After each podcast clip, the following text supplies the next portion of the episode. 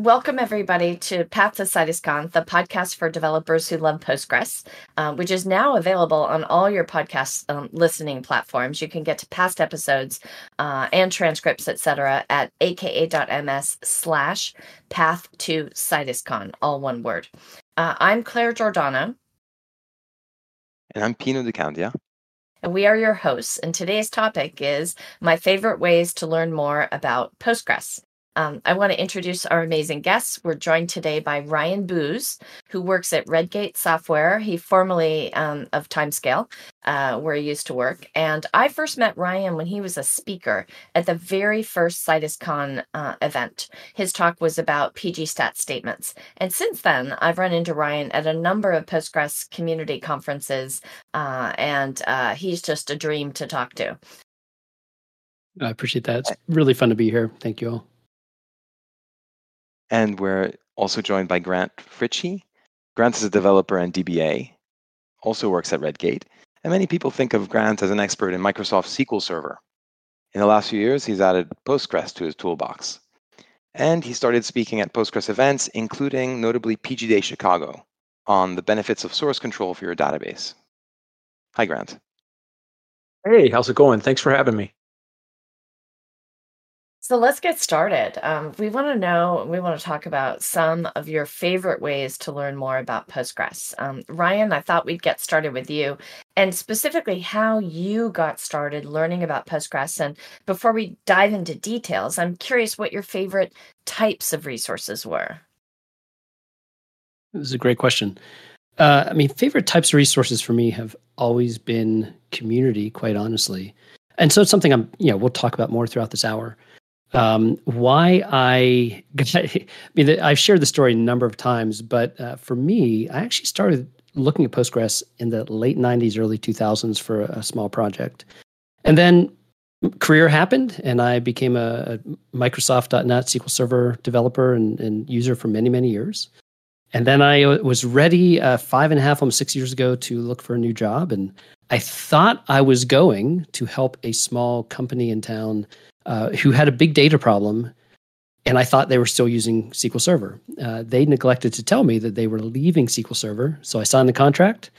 And I showed up day one, and they gave me a connection string, and it wasn't to a SQL Server; it was to Postgres.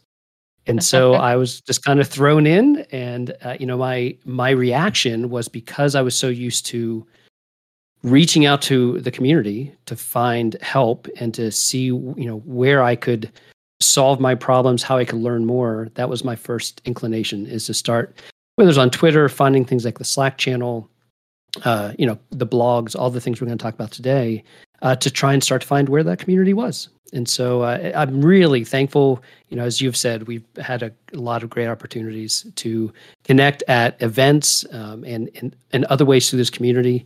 And it's been really fun to see that grow, really to a worldwide um, connection. And so it's, it's super fun. But that's where I start. Awesome. Uh, Grant, what about you? Uh, what types well, my of resources were your favorites? Sure. Well, at the beginning, it's um, I- will tell you right straight up, it's the Postgres, um, um, the website, Postgres.org. Uh, that saved my bacon. Um, I would not have been able to learn this without it.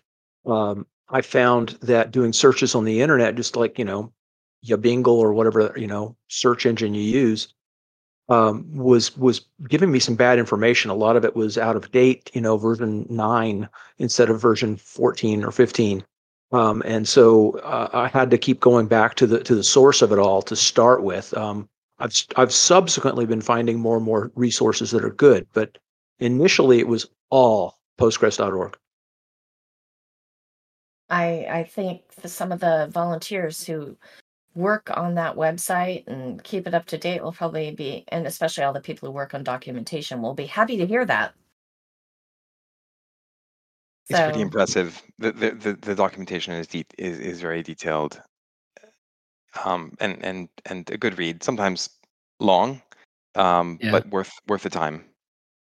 You know, I, I was going to mention this at some point. This year has been the first time I feel like I've, I've been able to contribute a little bit to the conversation. I, I've followed the PG SQL Hackers news list for a long time.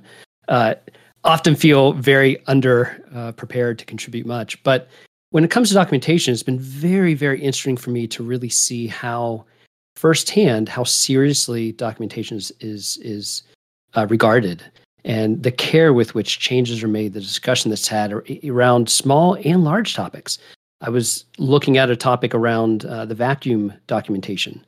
And it's just really, really interesting to have that back and forth and see how someone who's been contributing for 20 plus years of Postgres sees that kind of content and, and how we can interact and, and see what might be useful as Postgres develops. So I totally agree. It's really interesting to watch uh, it happen in real time. Anyone can do it if you want to uh, look at the, the mailing list. It's really cool. So, well, well oh, go ahead. I was just going to say that the, the one issue I hit with it though is that you know I I I, I have a very non-academic background. I'm, I'm I am I am just shy of being blue collar in this job, um, and uh, I did find the documentation to frequently be dense. Um, and so it wading through it was sometimes difficult. Um, even though the information I needed was there, uh, finding it was sometimes hard. Well, I think that may be part of why there's a whole cottage industry of blog posts that get written, right? That are conversational, that are meant to really explain a combination of concepts and background and definition, as well as instructions, right? That and and to almost be written as, as if someone was sitting next to you at a coffee shop and they were your best friend and they were trying to explain it to you. Um, I think there's definitely a space for that it's important right to explain things in these like accessible ways that work not just for experts but also for newbies that's my perspective on the value of blogs I've got a question for either of you. The- the- You you you introduced uh, some of your learning as um, need driven, and that makes sense. Um, how much of your learning is need driven uh, versus just um, you know curiosity or um, keeping up with some podcast or blogger that you that you like. Um, uh, I personally like to listen to podcasts, and they they keep me company on my on my bicycle ride to to work as I commute. Um, and uh, and it's and it's not just about the certainly the information, but then you get to know the the the, the voices, uh, and and uh, oh, they feel familiar. Um, what what about you? And maybe Grant, I'll start with you.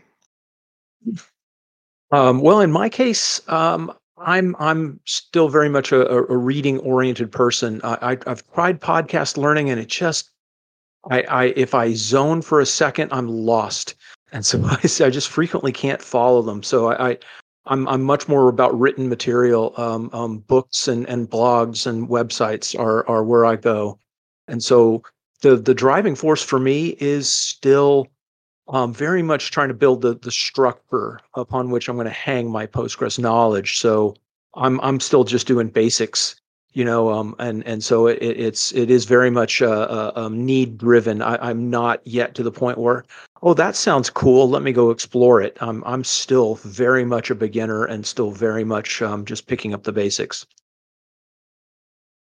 Ryan, what about you? Need driven versus curiosity? Yeah, I think that's learning?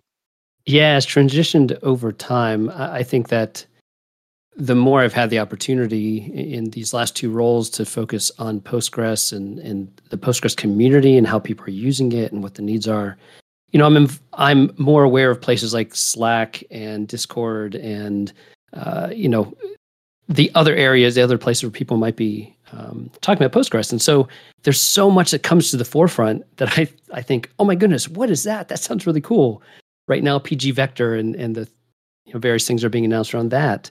I don't have a specific need at the moment, but it's caused me to really be curious and want to go figure that stuff out. So um, I appreciate, uh, you know, if there were more uh, podcasts around this kind of content, there, there's a great one, uh, you know, the PG uh, Postgres.fm with my, Michael Christofides and um, Nikolay. And there's a lot of times I'll listen to that podcast and like Rand, it is easy to be distracted about have it playing and something catches my attention to say, oh, okay, I know what the topic is about. That sounded interesting. So now I can go back and uh, dig a little bit deeper. And it's just good to hear other people talk about the the top, you know, these topics, the things that we care about, because it it triggers an awareness. I awesome. listened to that one as, as well, Postgres.fm. I think they also record uh, um, they, they also do video. You can listen to Yeah, both audio and video. Uh, and I do find myself having to rewind, rewind when uh, if I if I zone out for a few seconds, um, or, or or just because um, I need I need to repeat some sections. Well, I suppose that is the beauty of virtual content, whether it's a podcast or a video, um, is that you can rewind. You know, that that is one thing I wish I could do when I'm at an in-person event. And don't get me wrong, I love in-person events. But sometimes if I got distracted or just got confused, I would love to be able to like say, hey, stop, go back 30 seconds, please. Repeat that. And of course, that's not an option there. So one of the benefits, I suppose, of listening to a recording. So I I know that the the topic for today is ways to learn more about Postgres, favorite ways to learn more about Postgres. But before we dive into the more side, right, where we're speaking to people who are already knowledgeable and active in Postgres and just want to learn more, what about people who are just getting started?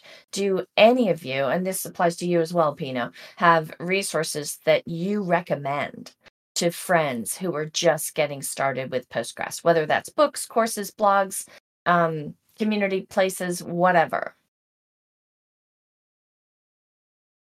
Well, since I'm I'm happy the to- most junior you- person, I'll start. Go for it. Um, yeah, well, I mean, as I said, start off with the documentation. That is a great place to go. Um, but I'm I'm going to be really blunt here and say that I've started a blog series as I've been learning. I've been writing down what I learn. So for someone who's coming from SQL Server, for example, um, as I am, um, I've been writing a series of articles that are that are just completely focused on if you know SQL Server, here's here's the same thing but different in Postgres, um, or here's stuff that's completely different in Postgres. Um, so, you know, we're we're working on stuff like that. So, I mean, that's that's one I would recommend right away. Um, but other than that, I, I I still I will circle back to that original documentation as many times as I can. Well, that blog series, um, I I- just to let everybody know, Grant was not being self promotional there. I specifically asked him, and in fact, invited Grant to be on the show because I know there's a lot of SQL DB um, users out there and DBAs who are thinking about starting to work in Postgres. Maybe they're thinking about a new job, maybe they're consultants and they want to kind of grow that consultancy. And so having pointers to resources that help them take their mental model of the SQL Server landscape and move it over into Postgres is really important. Um, so yeah, I think someone may have just dropped a link in the chat um, to one of your blogs, which is great. I haven't taken a look at these, um, but I love the idea of learning with someone who's uh, who's new to Postgres, or who you know, and, and more generally, learning with someone who can't make assumptions about what you know uh, because they're starting from scratch or started recently. I know you started a few years ago, but still. Well, Yeah, well, when I it's been a couple of years, but when you talk about writing down what I've learned, it reminds me a little bit of what Simon Willison over in the Datasette world and the um, the Django world does. He was um, he was a keynote speaker at CitusCon, an event for Postgres earlier this year, and so therefore he was one of the first guests on this podcast. Um, before we had the tagline for developers who love Postgres, and we were still figuring out what this podcast was going to be about. But he has a series of week notes that he publishes um, about the work he's done that week, and also a bunch of today I learned blog posts that he publishes, where he shares just just the little things that he learned and that now delight him, and um, that benefits so many people. Uh, so I'm glad you're doing it too. That was one of the coolest parts of that first episode. I really appreciated uh, hearing how Simon approaches that kind of content and just sharing of knowledge. It was really cool. Well, and the the concept, the title for that was working in public or working in public on open Right. source. And and That's is I I think for particularly for people who work in commercial companies, maybe on closed source, it's a little bit of a different philosophy, a different way of doing things, but um you know, and it's it's certainly more comfortable for those who do work in open source and everything they do is already in public. Uh but yeah, he's he's got some great best practices. I I wish I could do more of what he does. Really. Um, Ryan. I was going to say, as far as as far as beginning resources go, you know, there are a few that I tend to go to, but one of the first is their documentation is great, but there's a there are a really good handful of excellent blogs that I you know I look at. They take content that is you know can be pretty dense in documentation. They tend to uh, bring it to a more uh, hands-on level, as it were. One of the ways I find out about that, there are two ways. So one is Planet Postgres. So if you don't know about Planet Postgres, um, it's a blog aggregator. Anybody can submit their blog to be aggregated through the service. Uh, I'm sure someone put a link. It's just planetpostgres.postgresql.org. And so they're they have a Twitter feed, they have a Mastodon feed, so you can get up to date uh, information about new blogs that have come out. So there's so many things I found through there. Part of that, oh, I see a shiny object, and I want to go figure out more about this. That's a really great way to do that. And then the second one I recommend often is actually the Postgres Weekly email. Uh, so it's put out by uh, Cooperpress. It's a small, I think, generally family-run business that is has JavaScript Weekly and a couple others. But um, the team there does a really good job at picking out just some really good stories for each week. You get in your inbox once a week, and inevitably, there's something there that I would have never thought to, you know, think through. thought to think through. Listen to me. I, never would have, you know, explored or seen that side of the conversation if I wasn't a part of that weekly email. So I really do recommend it. It's not spammy, and it's uh, just gives you really good content to your to your inbox each week. Well, and Postgres Weekly isn't tied to any particular team or project or company. It's not. Um, so, and uh, Peter Cooper, who runs Cooperpress, is completely open. Um, I think there must be a link somewhere on their website that says if you have ideas of things we should link to, just send them to us. Um, so they're accessible and they're open, and it's yeah, it's super useful. Big plus one for that. Um, and I Planet Postgres is a wonderful blog aggregator. Um, and uh, yeah, I'm so glad there's a Mastodon feed. Uh, just it's just a bot, right, that picks up all the new blogs that have been syndicated there. Um, Yep. I'll chime in Yeah. to say I I mentioned podcasts earlier, um, and so scaling Postgres by uh, Creston Jamison is my go-to to keep up with with with the blogs. Uh, So um, every week, um, punctually, um, Creston does a does a podcast where for about 15 minutes he talks about um, uh, three or four blog articles, and he walks through them, um, gives gives the highlights. Um, can't go too deep with that amount of time, um, but then he, he he posts on his on his site, uh, gives all the links uh, if you want to go deeper. But it's a good way sort of to get a sense of what what what you know. It's just hard to keep up with all the blogs, and so just getting a taste of of what's out there, I find that really really useful. Um, well, someone else just dropped in the chat, and I've got to give a shout out as well. I completely, I think that's a great scaling Postgres podcast. And having been a Citus open source champion for many years, I'm very happy to have people talking about scaling Postgres, right? Especially scaling out. Um, but I also want to shout out to pganalyze and Lukas Fittl. He's got a five minutes of Postgres video series um, where he does the same thing. He looks at things that have recently been published or new features that have come out and he, he walks through them. It's super quick, it's easy to digest. You're not signing up for like an hour and a half tutorial, it's five minutes.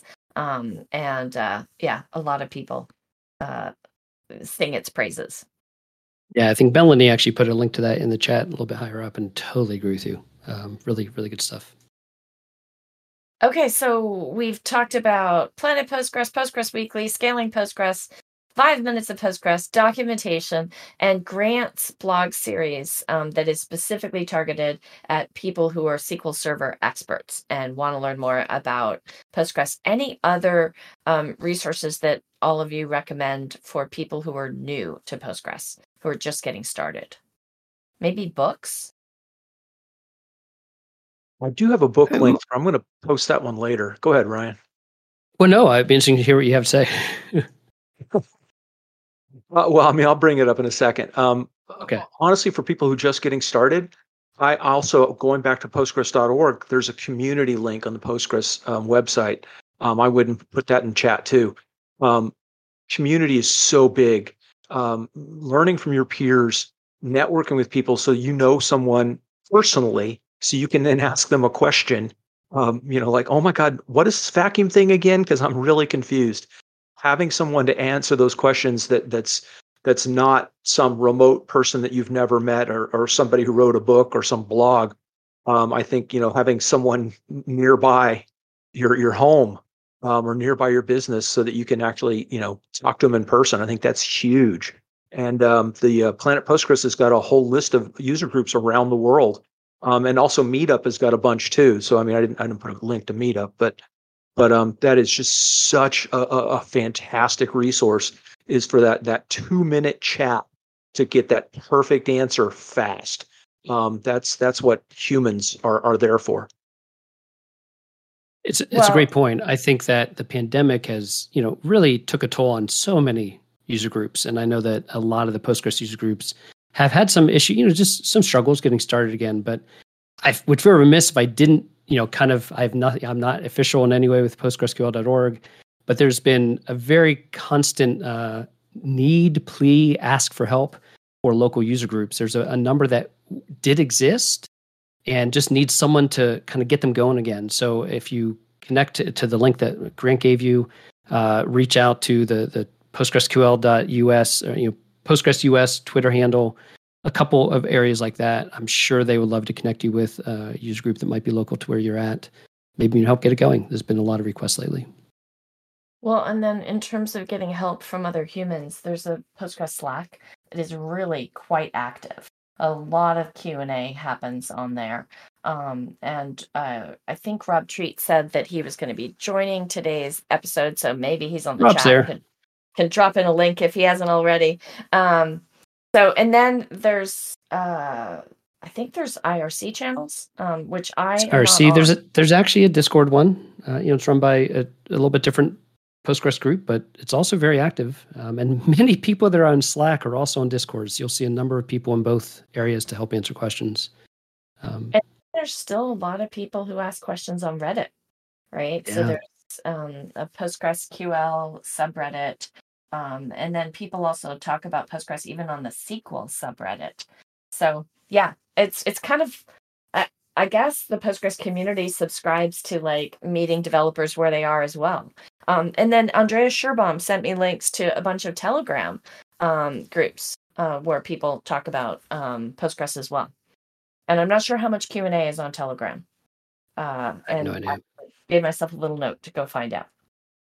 Well, what about books? Any favorite? Yeah, I mean, my comment was just going to be this. That's why I was interested to hear what, what Grant might have have thought. Rick Grant has written a number of books for SQL Server, so I know he has a perspective on just the book writing process and the value that, that books really can bring, both in learning and community and so forth. But I do feel like books in the Postgres space feel like they're just a little bit harder to come by. Um, and you know, I don't know why that is. There there are books, and there's some great books. The ones you know, Dimitri Fontaine's, which is already linked here in the chat. Uh, there's a number of administration cookbooks uh, through I think it's Packt from people like Simon Riggs and others. And some really really good stuff there A couple virtual things. Um, there's a really good book that was started by, yeah, the one that Grant just linked to. This is by Henrietta uh, Dombrovskaya, and she run ran PGConf Chicago, runs a user group there. Really good contributor to Postgres. This is a really interesting book. It has a great data set attached to it, which has been updated two or three times now. So it's a really good demo data set. Um, and I feel like, you know, that's kind of where it ends right now. And I think that's an area that we keep saying, like, is are there some new opportunities here to provide some content in a book form in some way? So I'd love to hear what people think about it. Well, uh, before we go too much further, I for people who are listening and can't see the text chat, I just want to name some names. So Ooh. Henrietta's book that you're referring to is Postgres Query Optimization. Is that correct? That is correct. The Ultimate okay. Guide to Building Efficient Queries. And then Dimitri Fontaine's book that you referred to, which was on my list to talk about today because so many people have recommended it to me, is called The Art of Postgres. Um, and the Art of Postgres is geared, I know, towards app developers. Um, and uh, I haven't read Henrietta's book. So talk to me. Who is that audience? And Henrietta's book being the one that is called uh, Postgres Query Optimization. Yeah, uh, the book is is more developer focused, I'd say. So what I like about her approach in that book uh, is that it it looks at queries. It's it's an approach I've never thought about before. What does it really mean to talk about a an expensive or what we would consider something maybe a large query versus a small query?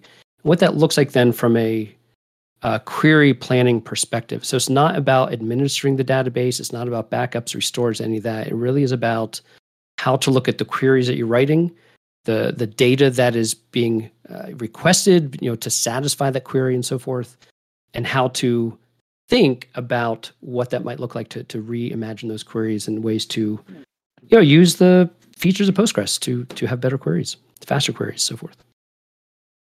Yeah, having written several books on performance tuning myself, um, I really enjoyed that book. I mean, I'm not done with it. I'm I'm I'm reading it real slow because I'm still learning everything.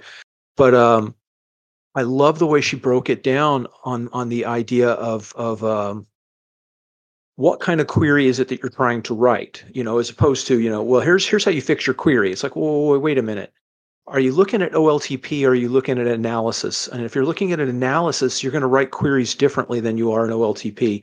In addition, you're going to build your database different, I hope, than you will with OLTP. And and that breakdown and approach I thought was really good. I'm I'm kind of jealous of it. Um, I've I've I've talked about it that way a lot in presentations and stuff, but when I wrote my books, I, I definitely still followed the kind of structural formula of you know here's how you identify a bad forming query here's how you investigate and then here's what you do to fix it. Um, her approach was i think great. So i mean it's it's definitely worth a read. It's just not for beginners. Yeah i'd agree with that. I, I, that's funny though grant. That's that was exactly my first take when i read the book was this aha moment of like why why have i never thought about talking about approaching query tuning like this? I, I really appreciated it so I remember talking to um, an engineer named Louise Grandjonc, who used to work at um, Citus Data and I think now works at Crunchy. Um, and she was talking about her first year working in Postgres, and she cited a book by Markus Winand um, that she had right there mm. next to her computer that she consulted so much as she learned to optimize her SQL queries. And it was called SQL Performance Explained Everything Developers Need to Know About SQL Performance. Um, and the book's been around a while. I'm looking at it on Amazon. It looks like it was first published in 2012. So, gosh, 10 years. But um, uh, yeah, for those anyway. of you who don't know, Markus has a website called Use the Index Luke, uh, where he does. It's I would say it's earlier in my career. It was a go-to resource. Often, I will put that link in the uh, in the chat. But he, you know, talks about performance across multiple kinds of of SQL. You know, whether it's MySQL, Oracle, SQL Server, Postgres, internals uh, you know really covers the gambit and just really good learning opportunities there about various operators how things work. So i would agree. Yeah plus one for that that website as well. I know in my first year working at citus um, that blog and website got recommended to me quite a bit by people. Yeah one other book I'd recommend that's just completely not Postgres oriented is um, if if for for beginners, right? If you're just getting started in this stuff, is Database Administration by Craig Mullins. It's an old book. It's not going to teach you technology. It's going to teach you the job. Um, and so it's it's worth looking at um, just a, as a general thing if you're just getting started on this stuff. And when you say it will teach you the job, which job do you mean? Because there's so many different roles that exist well, now. Do you mean DBA? Well, he, well, he talks about that in the book. He talk about the difference between being a database developer versus a report writer versus a DBA versus, you know, analysis versus, you know, insert the wrinkle that that you're currently in here. Um, and uh, it, it, gets into that as well. So I mean, it's a very broad topic um, that that he covers in a very broad way. But but it's really really um, I don't know. I, I found it great the first time I read it, especially when I was trying to help manage a team of, of DBAs and database developers. It, it it made a real difference in, in you know sitting down and explaining to people, no, no, no, this is what we expect of you. Um, and and you know, it just it was it was a good resource. for all these uh, resources, consumers, the, the, the readers, listeners have to think about or worry about whether the resource is up to date or whether it still has um, um, you know something important to say. Um, do you find that um, it's hard or easy to, to, to, you know or, or do, you know do mostly these resources um, obviously the ones you've mentioned you're recommending but um, is, is, that a common thing? Or you know that, that there's some value you can still get out of out of the resources you find or is it hard to distinguish the ones that you know are outdated and you know move past them versus the ones that that are still um, that still have a lot of use use um, for new folks that's or a, yeah. that's a great question. Um, i think it can be challenging you know to, to grant's point and it's not the same thing that you're asking but you know it anything like this requires some amount of you know discrimination. You know does does this resource have what i need? Is it relevant? And it starts with google. You know i type something into google or whatever your chat your uh, search engine is and did i go to the right version of postgres in the docs and so i think similarly when it comes to blogs and other resources one of the telltale signs for me lately has been you know postgres is is making a lot of good yearly progress in its feature set, its capabilities, its responsiveness to issues, and you know just the actual development of Postgres. And so, seeing that a blog and or a you know a resource is active is updated uh, someone just made the comment that henrietta is already updating her book it's only two years old but she's trying to keep on top of what's going on within postgres um, that's a really good sign. And so it does take that little bit of effort to make sure that, hey, the Stack Overflow post, this Reddit post, you know, this blog that seems to be a really detailed thing turns out is 10 years old and isn't terribly relevant. Um, I think it just takes a little bit of effort, but usually it's pretty easy to understand where they're at. That, that's my, I'd say that's been my experience more than not lately. What I hear you saying, Ryan, and tell me if I'm putting words in your mouth, is that you you do try to assess is this information relevant? Is it current? And the answer to that could be the date that the blog post was published, right? Oh, it was published last month, must be current. Or it could be um, a little more complicated than that. Like maybe the book is five years old or 10 years old, but it's still incredibly valuable valuable because all those concepts are still true. And in that case, exactly. how would you figure that out? The way I would figure that out is I would shoot an out a, a, shoot a like a Slack question out to other experts and say, "Hey, I'm thinking about reading this book. Is it still relevant? I noticed it was published 10 years ago. Talk to me, people."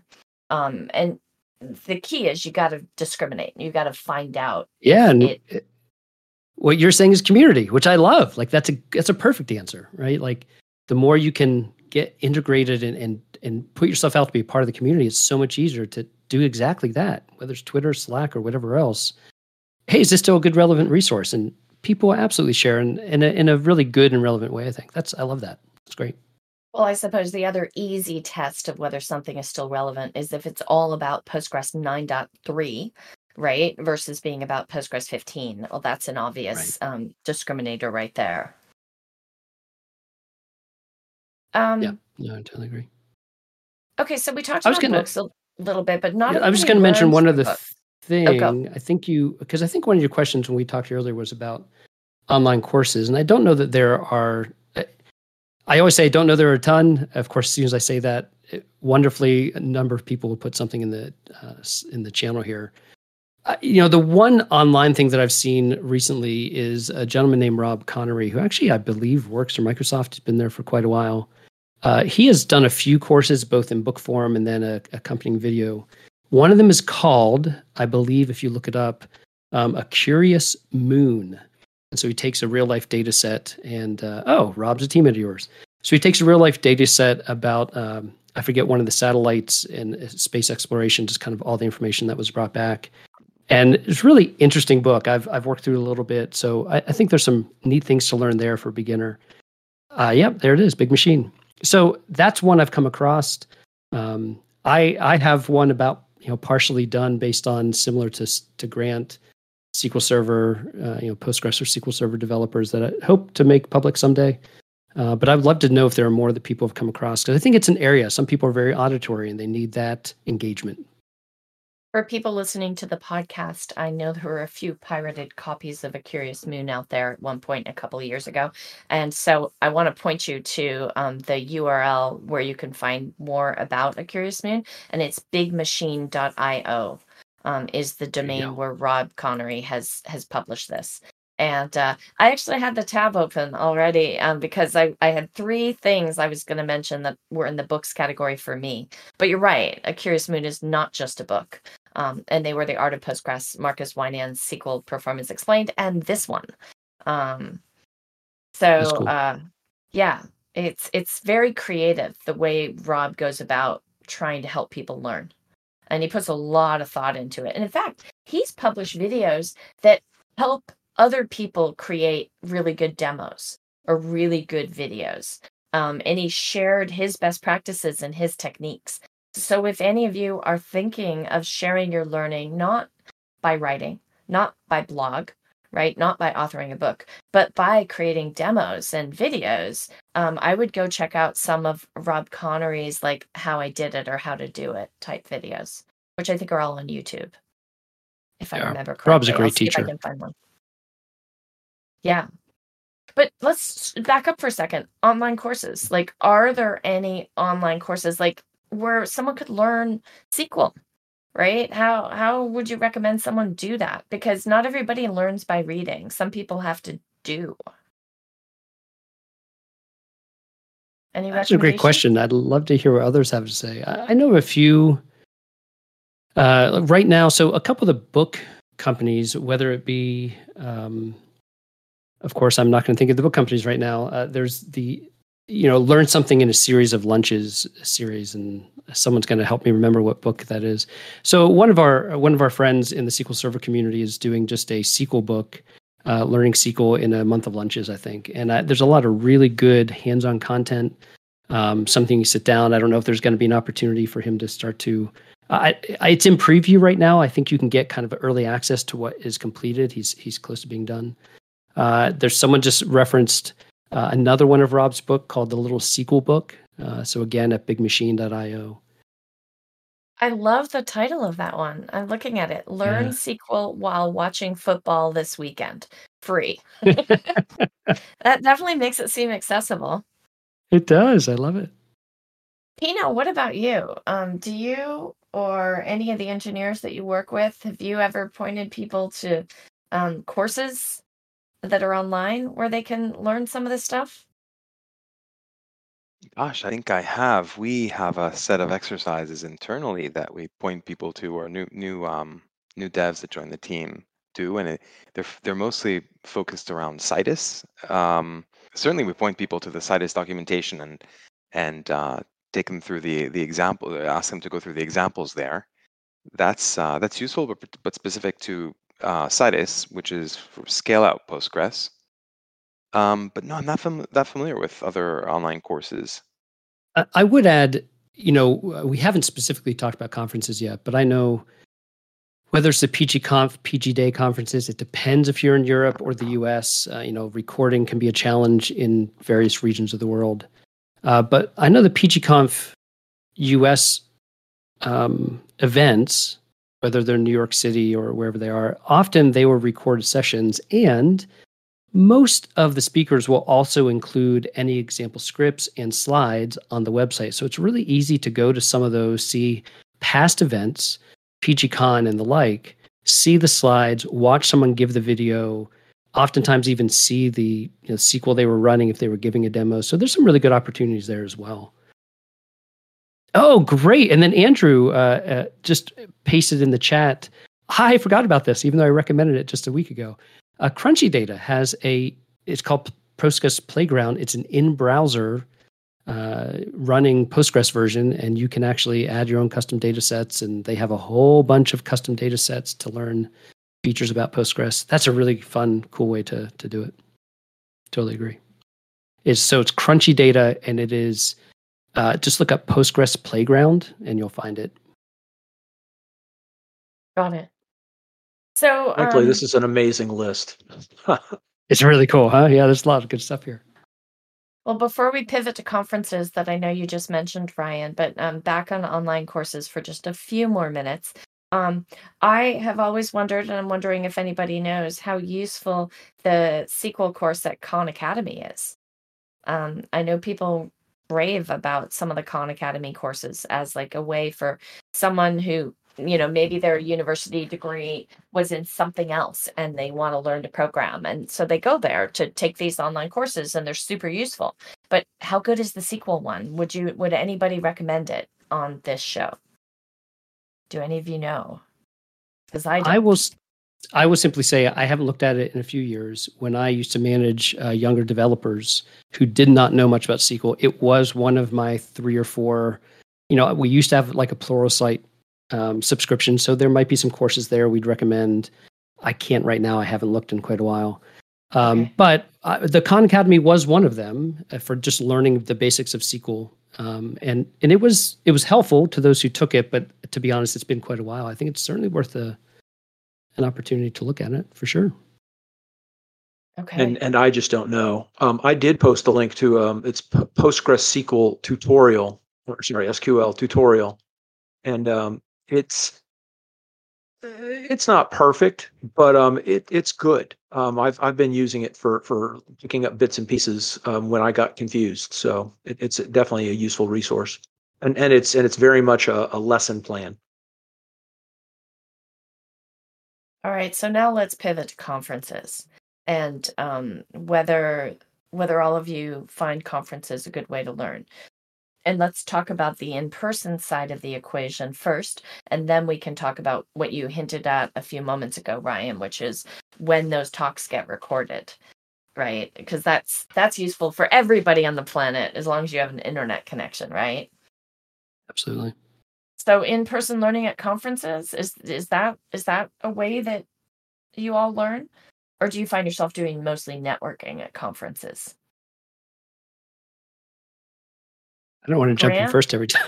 I know, I know. yeah, Grant, you go first this time. I'm kind of deferring to Ryan on all this stuff. Um, yeah, happy to go first. Funny enough, um, I've only been to two um, Postgres conferences so far, and I sat in quite a few classes. I, I spent time networking at both. Absolutely, I did. And I would never, ever skip networking at a conference. And for anyone who just goes to a conference and only attends the courses and doesn't network, you're doing it wrong. You need to network. But um, ouch, I've actually ouch. been going to, I'm just saying, I've actually been going to these conferences and attending the sessions because it's a great way to pick up a bunch of skills quickly because because yeah, you do see the same thing. Um, and and in fact, I've I've attended a few of like, oh, this person's talking on backup and this other person's also talking on backup. Let me go to both and see what you know what they're saying that's different, and I can start to put together more information. Um, it's it's been great, which is completely the opposite of what I do now. If if I go to a SQL Server conference, where I almost exclusively spend my time networking and and don't really attend that many sessions. Okay, so so uh, you're our guest, and I don't want to pick a fight with you, but but I've got to say that if you're an extrovert, and even though we only recently met, I think it's safe to say that you're an extrovert. Grant, am I right nope. or wrong? You're no, not? no, I'm I'm okay. very much an introvert. Oh, okay. Conferences destroy me. They are so hard. Okay, because I do them say, anyway it's hard for introverts, some introverts, to network at a conference, particularly if it's their first time, particularly sure. if they're not yet expert in the space. So um, oh, yeah. I know a lot of people who their first time at a conference, they they probably will do more attending of sessions and less networking because they just don't know anybody yet. And so I just want sure. to say that that's an okay way to get started. Um, oh yeah, and I'm really lucky in the Postgres world. My first Postgres community event, I was a speaker. And so when you're a speaker, it just makes it super easy to meet people. It's super easy to start networking because they just come find you, right? They want have questions about your talk or or they just want to be supportive maybe. Um but yeah, I get it. You're right. Networking is important, but it's hard. I guess I'll chime in and say I um I started in Postgres during the pandemic, and I had just haven't been to conferences uh, except uh, virtual conferences, and um, and in fact, um, CitusCon, um, the, the the conference we run, um, and that has a little bit of a of a uh, networking component as well. We we, we um, where people can introduce themselves as speakers and so on, but um, and participate in in chats during the the sessions. Um, but it, it's a completely different thing. I mean, so my experience of the last few years has been completely different from pre-pandemic. And pre-pandemic, I was in in different communities, um, um, OpenStack, virtual networking, um, um, and and there my experience was, as you say, uh, early on, um, I really tried to attend the the the, the conference talks and learn from the conference talks. And over time, um, I introduce myself to speakers or ask questions. Um, the booths I found very useful too, just being able to wander around the company booths, ask questions, often not just company booths, but but um, uh, open source uh, or organizations that were represented there, um, and that was huge. But but but the pandemic ended that all that for me and hasn't started up again. Um, I wonder if others have the same. You know, what's been your experience? And and I kind of miss. I'm I'm looking forward to getting back out there and going back to conferences. Uh, you know, similar to you, Pino, I although I've been back in Postgres for you know coming on six years, um, my experience going to conferences has only been since the pandemic, and so whether it be virtual or having the fortune to even get back to the first Postgres conference, kind of in that couple week span in 2021, where we could have a couple conferences and then you know things shut down again. And so I think it's changed the flavor of of how, what people expect to get out of a conference. And to your point, Claire, sometimes there's there's been that buildup of well, shoot, now how do we fully interact again? Uh, and it I think it still exists a little bit uh, today. To, to Grant's point, though, I think to me what I've had to realize is just that you're you're absolutely right. Um, it's hard for an introvert to know how to interact. I think every conference that does a good job at at making those spaces available um, you know, speakers that are very good. And I, I feel like it happens at every conference I've been to, which is really a blessing, that are very open to, to, to say, hey, I would love to connect with you and hear your experience at Postgres. And, and you know, please come find me. I, you know, I would love just to hear your story. I see those things have an impact. And I think the more that we can do that whenever we're a part of an event or have an opportunity to, to lead an event, what have you, that's a, that's a great way to build community um, and have people know, have a great experience. So I agree, though. Networking, I- I'm a mix. I definitely have talks I really want to go see, but I have also learned that, again, I, I tend to be able to connect with folks better uh, if I really make an effort to go uh, find them. You know, hey, the first time I talked to Bruce Momjian, he felt like, you know, Bruce is, is big in the community. He's been with his project forever. And I finally had the guts to walk up and, and ask Bruce a question. And then we talked for almost two hours. So, um, take the chance. I'm still I'm still circling around what Grant said a few minutes ago about how if you're not if you're not networking at a conference, you're doing it wrong. And um and while he's probably right, I'm still stuck on it. Like, is is is that fair? But I want to share that at FOSDEM earlier this year, um, I ran into Floor Drees, who, interestingly enough, is going to be one of the mm. guests mm. in the next episode of Path to CitusCon in August along with Chelsea Dole, um, and uh, we'll we'll pitch that topic at the very end of today's today's session. But Floor had a spreadsheet on her phone that she showed me that was her plan for what she needed to do at FOSDEM. I had never mm. seen that. Let maybe, uh, maybe all of you do that, and I'm the only person in the world who doesn't.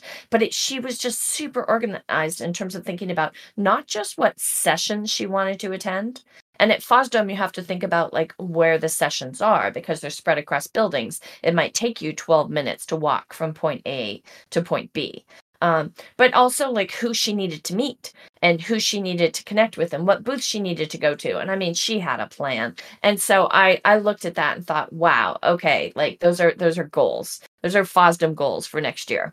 Um, really do all cool. of you do I like that? that? Is that is that something everybody does? Not to that of- level. Uh, you know, I I absolutely look at the conference schedule anytime I go somewhere, just so I do make sure. You know, sometimes it is specifically because of a speaker. You know, there's someone I I know is good in a topic. I've never been able to be in the same space as them, and I want to hear how they talk about that feature in Postgres or whatever the conference is about. So I, I am intentional in that way, but uh, not to that level. That sounds pretty pretty cool. Yeah, Right, I'm, so I'm going to confess to being very lazy about it and just I check the conference schedule. I mark off some sessions I'm interested in, and then other than that, I kind of let the the wind take me.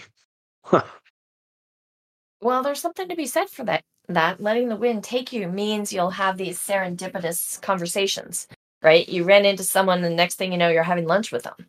Um, Right. So Yeah, I, I want to add one thing to your concern there, Claire, because I, I think it's really valid.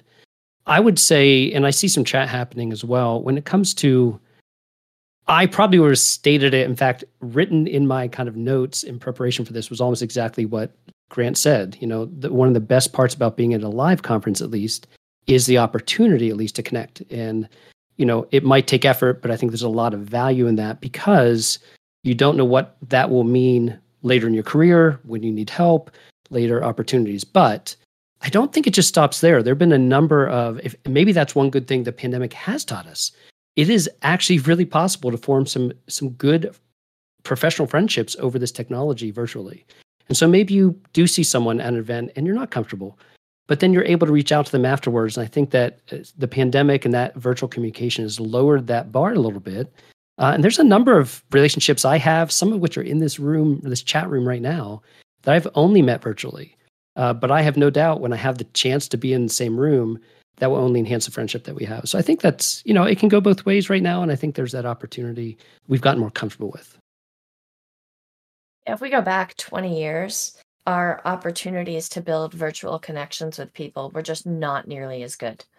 Like having wonderful video capabilities to have a conversation with someone who's thousands of miles away is really awesome. And then we have a lot of platforms in which we can, I mean, I guess we could chat 20 years ago, but like Pino and I have never met in person ever. Have we, Pino? I don't I think don't we think have. so. No, we haven't. We should.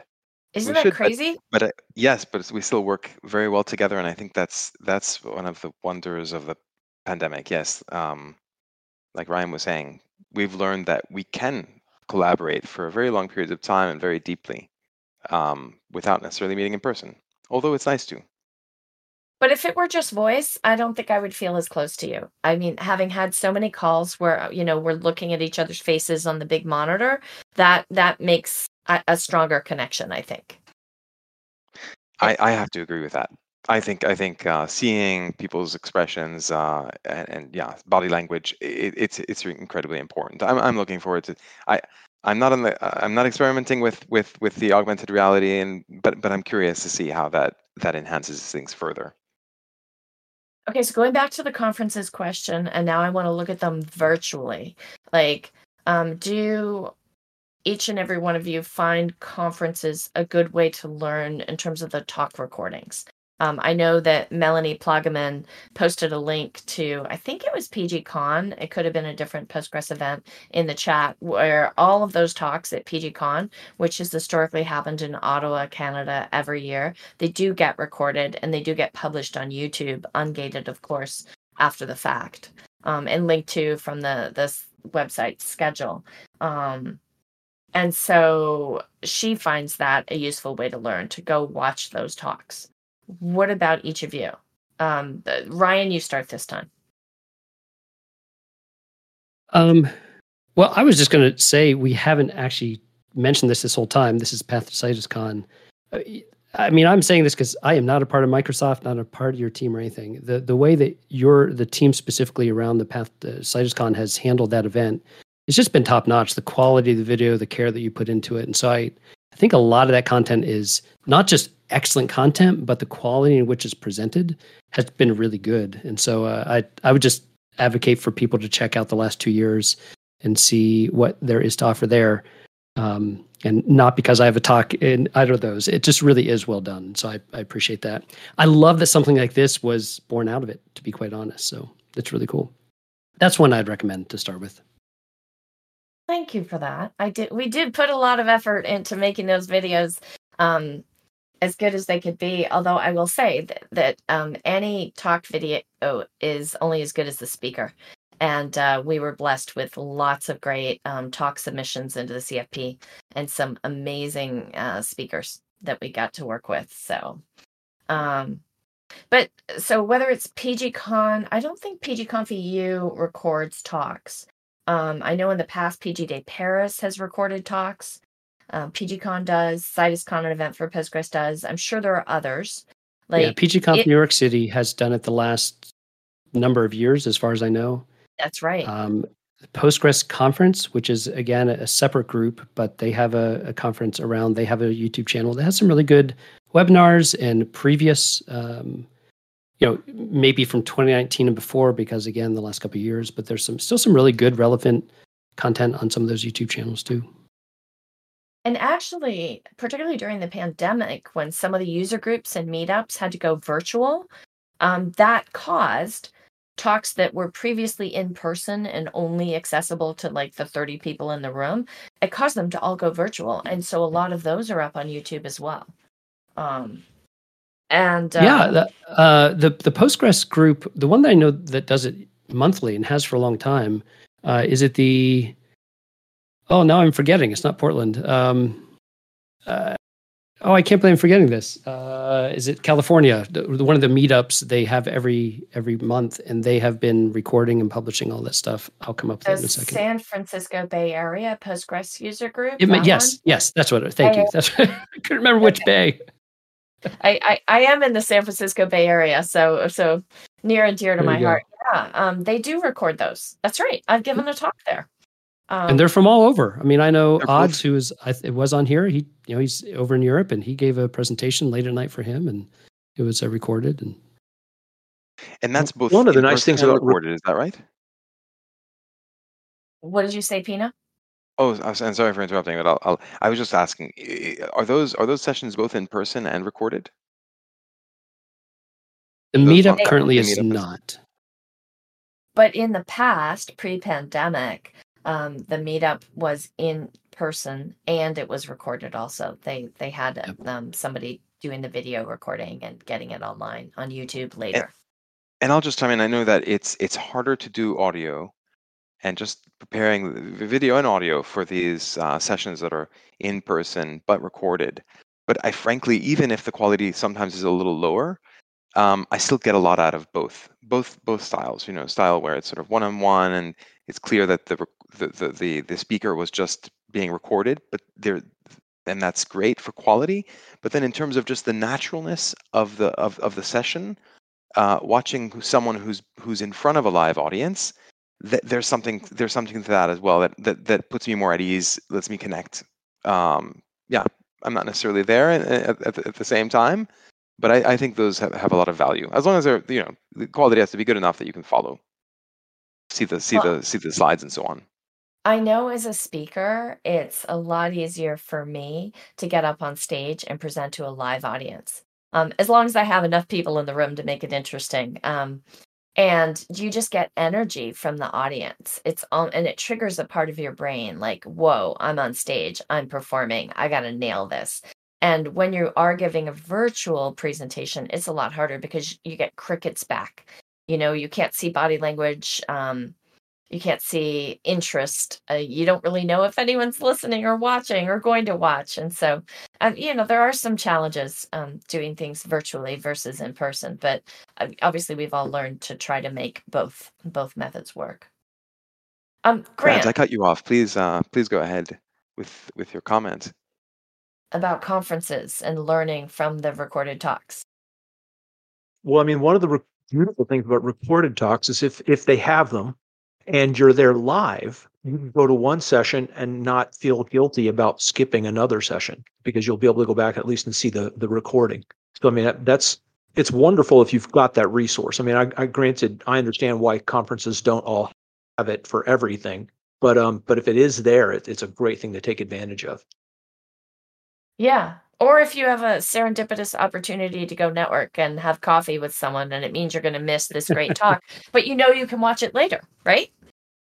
Well, so, sure. And I mean, and, and if you are an introvert, that one-on-one conversation might be a little easier than trying to talk somebody in a hallway. So, so it gives you a chance to pull away and, and, and kind of quiet things down, um, and still, and still attend the, you know, the conference as it were. All right. So we've talked about conferences, documentation, books, blogs, blog syndication, email newsletters, meaning Postgres Weekly from Cooperpress, uh, the Postgres Slack, Telegram accounts, um, the Postgres Discord, Postgres subreddits. Um, are there any other favorite ways to learn Postgres for newbies or for experts? Oh, we've talked about other podcasts. We've talked about video series on YouTube. Um, is there anything else that? Oh, uh, Claire, we, we, if we have uh, a few minutes, I wanted to ask Grant about um, resources that help SQL Server experts learn about Postgres, and and and and that question could, can also be generalized because some people like to that, that have a knowledge base in in some other um, on, in some other database might find it useful to learn in a structured way that reflects their their, their background. But let, us ask a special, uh, Grant the question specifically for SQL Server experts. Okay, so I'm going to be really short on this answer because I haven't seen that much um, that's specific to that question, which is part of why I started producing my own stuff. The one thing, the one resource I can point you at that I have not taken advantage of is Ryan has a precon on exactly that topic where he spends a day um, comparing the two and going through it. Um, and I, I have got to sit through that at some point really soon. Um, Ryan, you got to give it next week, um, maybe just for me.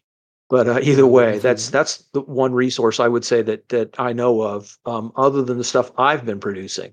Um, so I'm I'm sorry, I hate to hate to answer your question so poorly. Well, Grant, let me ask you this. For somebody who is listening to this podcast after the fact, they don't have access to the, the text chat on Discord.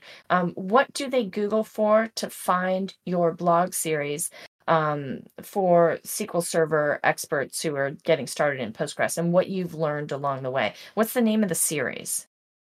It's called Learn PostgreSQL uh, SQL with Grant and that's okay. that's that simple. Um, it, it doesn't come up as the top search. It's about fourth or fifth down, at least the last time I did a search, but it should be on the first page. Okay, and is it a single blog post or is it multiple blog posts? Oh, we're up to about eleven or so now, um, okay. and and more coming. Okay, so learn Postgres yeah, so with Grant. Redgate hosts a, yeah. a, blog. It's been a blog for many, many years, maybe 15 plus years called Simple Talk. Um, Simple so Talk from all over the community, many different databases, obviously a lot of SQL Server stuff, but also MySQL and, and so forth. Um, and so we're adding more and more Postgres content now, which has just been fun to to see happen and the engagement that's happening there. And if you're interested in writing, I'm sure that the Simple Talk editor would love to have some more people contribute Postgres content. So very cool. Simpletalk.com. I think it's hyphen. I think it's simple-talk.com. Well, I think what you're producing there, Grant, serves a really important purpose. Um, and uh, I hope those of you who are listening to this, who are SQL Server experts, go check it out. And I'm sure um, if they have feedback, I hope they they give it to you so you can kind of keep it going. Um, so sometimes even people love it and they don't say they love it, and so you don't get that feedback, right? And so hopefully people will give you that plus one that'll kind of keep you going so that you get to 22 um, uh, blog posts in the series. Well, um, thanks. That's very kind. One of the things I also wanted to flag, I saw in the chat, um, Melanie just linked to um, the Carnegie Mellon uh, database group uh, has hosted a series of talks, particularly through the pandemic. It was called Vaccination Database Talks, and um, and then it was uh, let's see. At first, it was just probably like oh, I don't remember all the names, but they were all about the different stages we all went through during the pandemic. And he did it semester after semester after semester. Andy Pavlo was one of the organizers. And so there is a whole Carnegie Mellon database group YouTube channel with all sorts of amazing talks. Um, not just about Postgres, about other database technologies as well, but it's it's fascinating. So definitely a plus one for that also as a place to learn. Um, okay. Uh, um, I'm just gonna let me just. I think they're all in the chat, but I'll just throw out one or two more. I know we're a little bit over time here, but uh, oh, Cybertec has been mentioned in the blog. Uh, again, the Cybertec group out of Europe. Just some really excellent blog posts. Um, they just do a great job tackling complex issues in Postgres and and making it really accessible. So I, I often recommend the Cybertec blog. Please check that out. C Y B E R T E C uh, is their website Crunchy Data, who we've referenced a few times now. They have a again really good blog. EDB, you know, a number of these companies that have, you know, there's been some of the older guard, you know, people that have really been a part of Postgres for a long time have ended up at some of these places, and their content's just really, really good. Um, so uh, consider that. And then one of the other ones I was going to mention was, uh, oh, I, honestly, is the Citus blog. There's one thing I really love about Citus. Um, you know, there's a lot of content from before you guys were a part of Microsoft, but this is still really good Postgres content. But I've really appreciated as I think it's a good example when when there are updates to the Citus extension, the way in which you communicate and really dig into um, that content and, and, what has happened and what you're adding is a really good example. And so I really appreciate the Citus blog as well. I think as many times I'll do a search, I still end up at the Citus data blog. So uh, definitely check it out. Yeah, we've morphed the Citus Data website to be more of the Citus open source project website. Um, that's you know a lot of the commercial stuff from when it was a company prior to the acquisition is kind of all gone now, and it's really focused on the open source project. Um, and in fact, the Citus 12 release is coming out soon. I'm not giving away state secrets by saying that because you can go into the GitHub repo, right? It's an open source project, mm-hmm. and you would mm-hmm. realize that. Um, and so, yeah, there's a lot of work going on now to get to get all those updates ready to go, um, so we can roll out 12.0.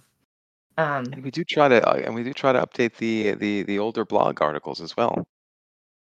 Oh yeah, uh, at least to put a note there saying like this is no longer up to date or go look at a newer version of this blog post. Yeah, we don't want people to be misled by some super popular blog that was written 7 years ago. Um so yeah, there's definitely an effort to to keep things current. Thanks for, um, thanks for mentioning that. Yeah. It, I think the cybertec blog that you mentioned, I think they have somebody on staff who also works with the blog authors to try to make sure that the the blogs are not too dense that they will make sense to people that things are that that complex things are explained in a way that makes them simple and i think that's really important.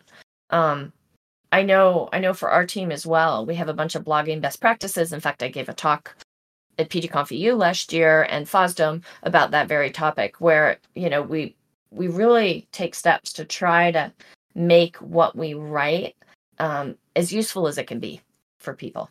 We don't want to make it hard for people to learn. Sure. Claire, I think you just answered a question I've had uh, for a while, which is who who gets to decide when people say this is a five minute read, difficulty level, medium, and I always wonder, you know, what about the time I need to stop and think and reread? Uh, so maybe maybe it's the folks uh, that you just mentioned. Uh, I'll give one quick plug here. I, I, I have to do, I guess. So, uh, coming from SQL Server, I gave a talk maybe two years ago about community and trying to figure out Postgres community as someone new. Uh, and one of the initiatives out of that, we're, we're 10 months in, we just had the 10th month. It was it was an initiative based off of something that that the SQL Server community has done for more than a decade now, which is a monthly blog event. So you have someone that hosts a month and they say, "Hey, let's all write about topic X," and anyone can do it. There's no no one's forced to write, but if you want to, you can contribute a blog post on one day a month. Everyone does it together and publishes their blogs. So I finally started that. I call it PG SQL Phriday, PH Friday. I was trying to kind of take off from the T SQL Tuesday thing. Um, and so we've had 10 months now. Uh, we're about to hit the 11th month. You can go to pgsqlphriday.com. And I'd love to have more hosts if, if people are interested in helping, you know, just again, it's about community. Uh, people who sometimes haven't contributed but want to, it's helpful if they can just be given a topic. You know, it doesn't have to be deep and technical all the time.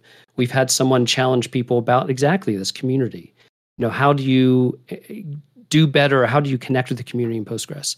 And so there were five or six or seven people that blogged about their experience with community and how they figured out how to do well. So if that's anyone that listens now or later, please reach out to me. Uh, I'm sure that my contact information will be available, Twitter, um, you know, however you can find me, Ryan Booz, B O O Z. I'd love to have you host a month.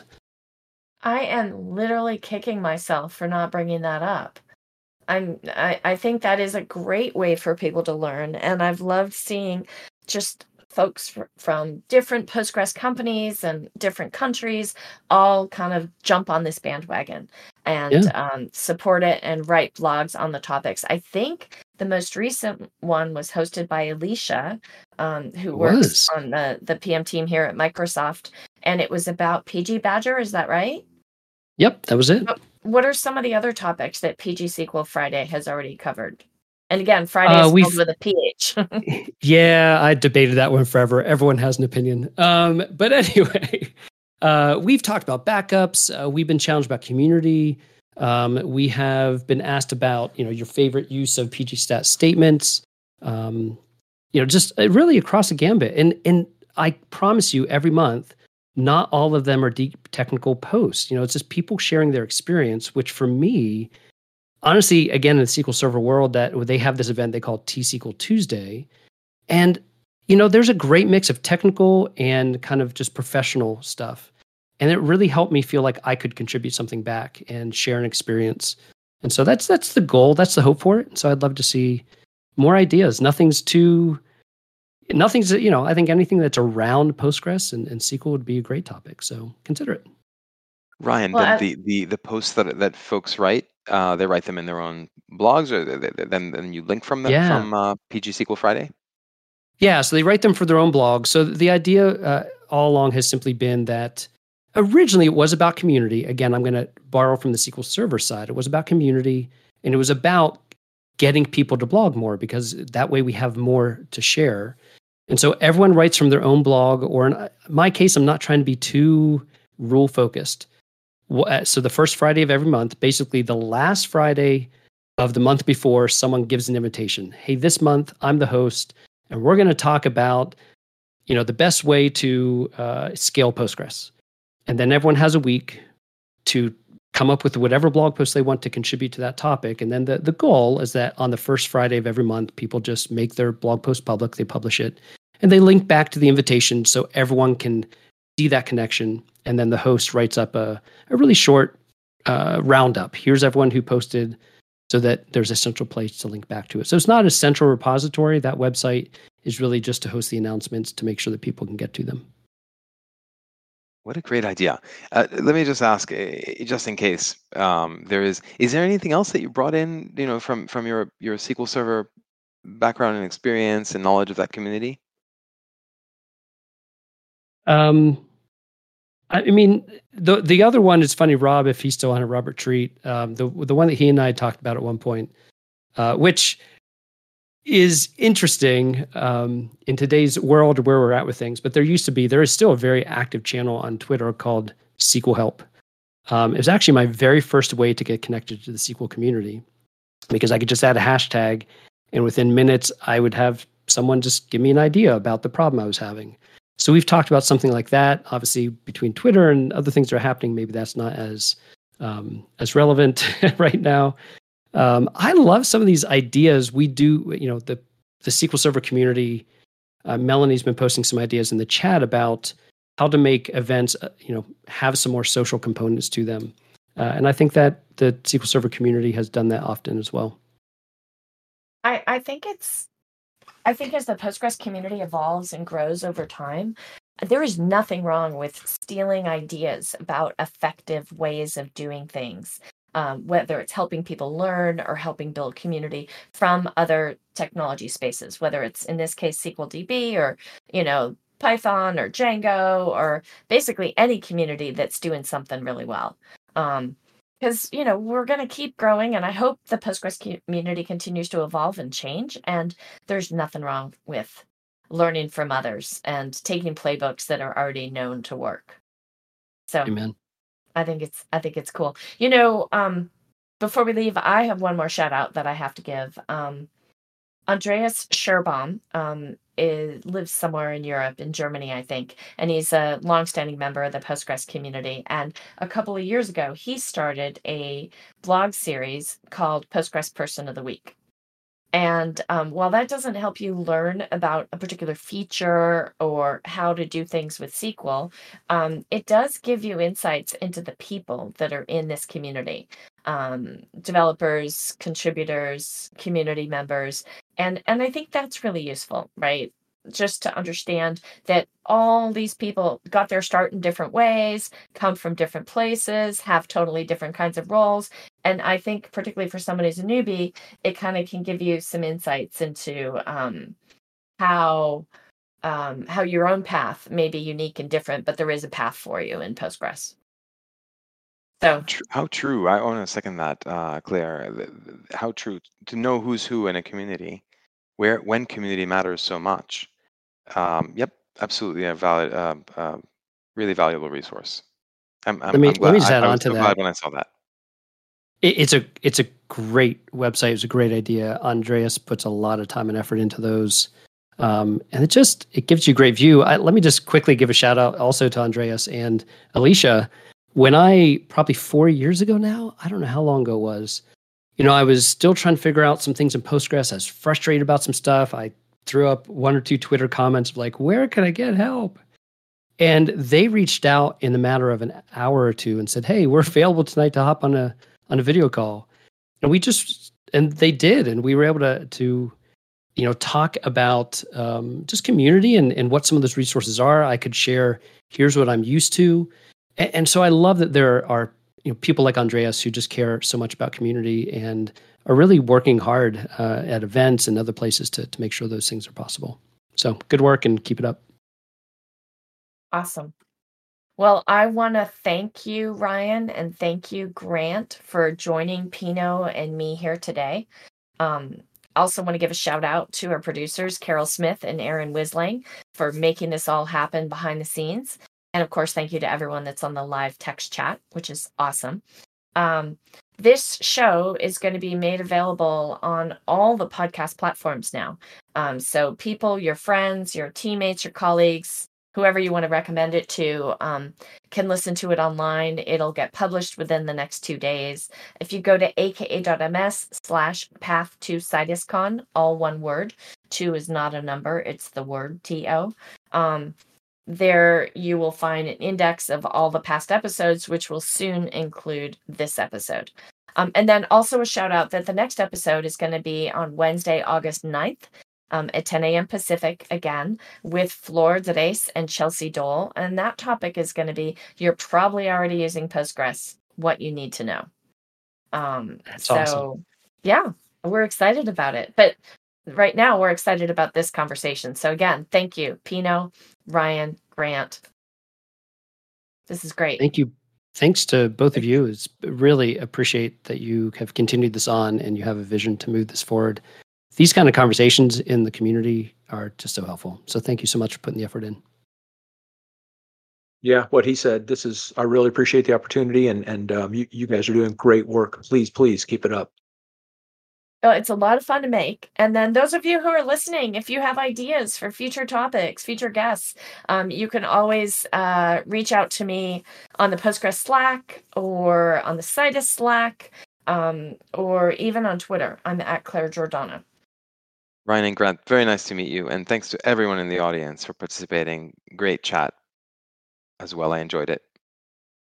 All right. It's Thank a wrap. everybody. Been a pleasure.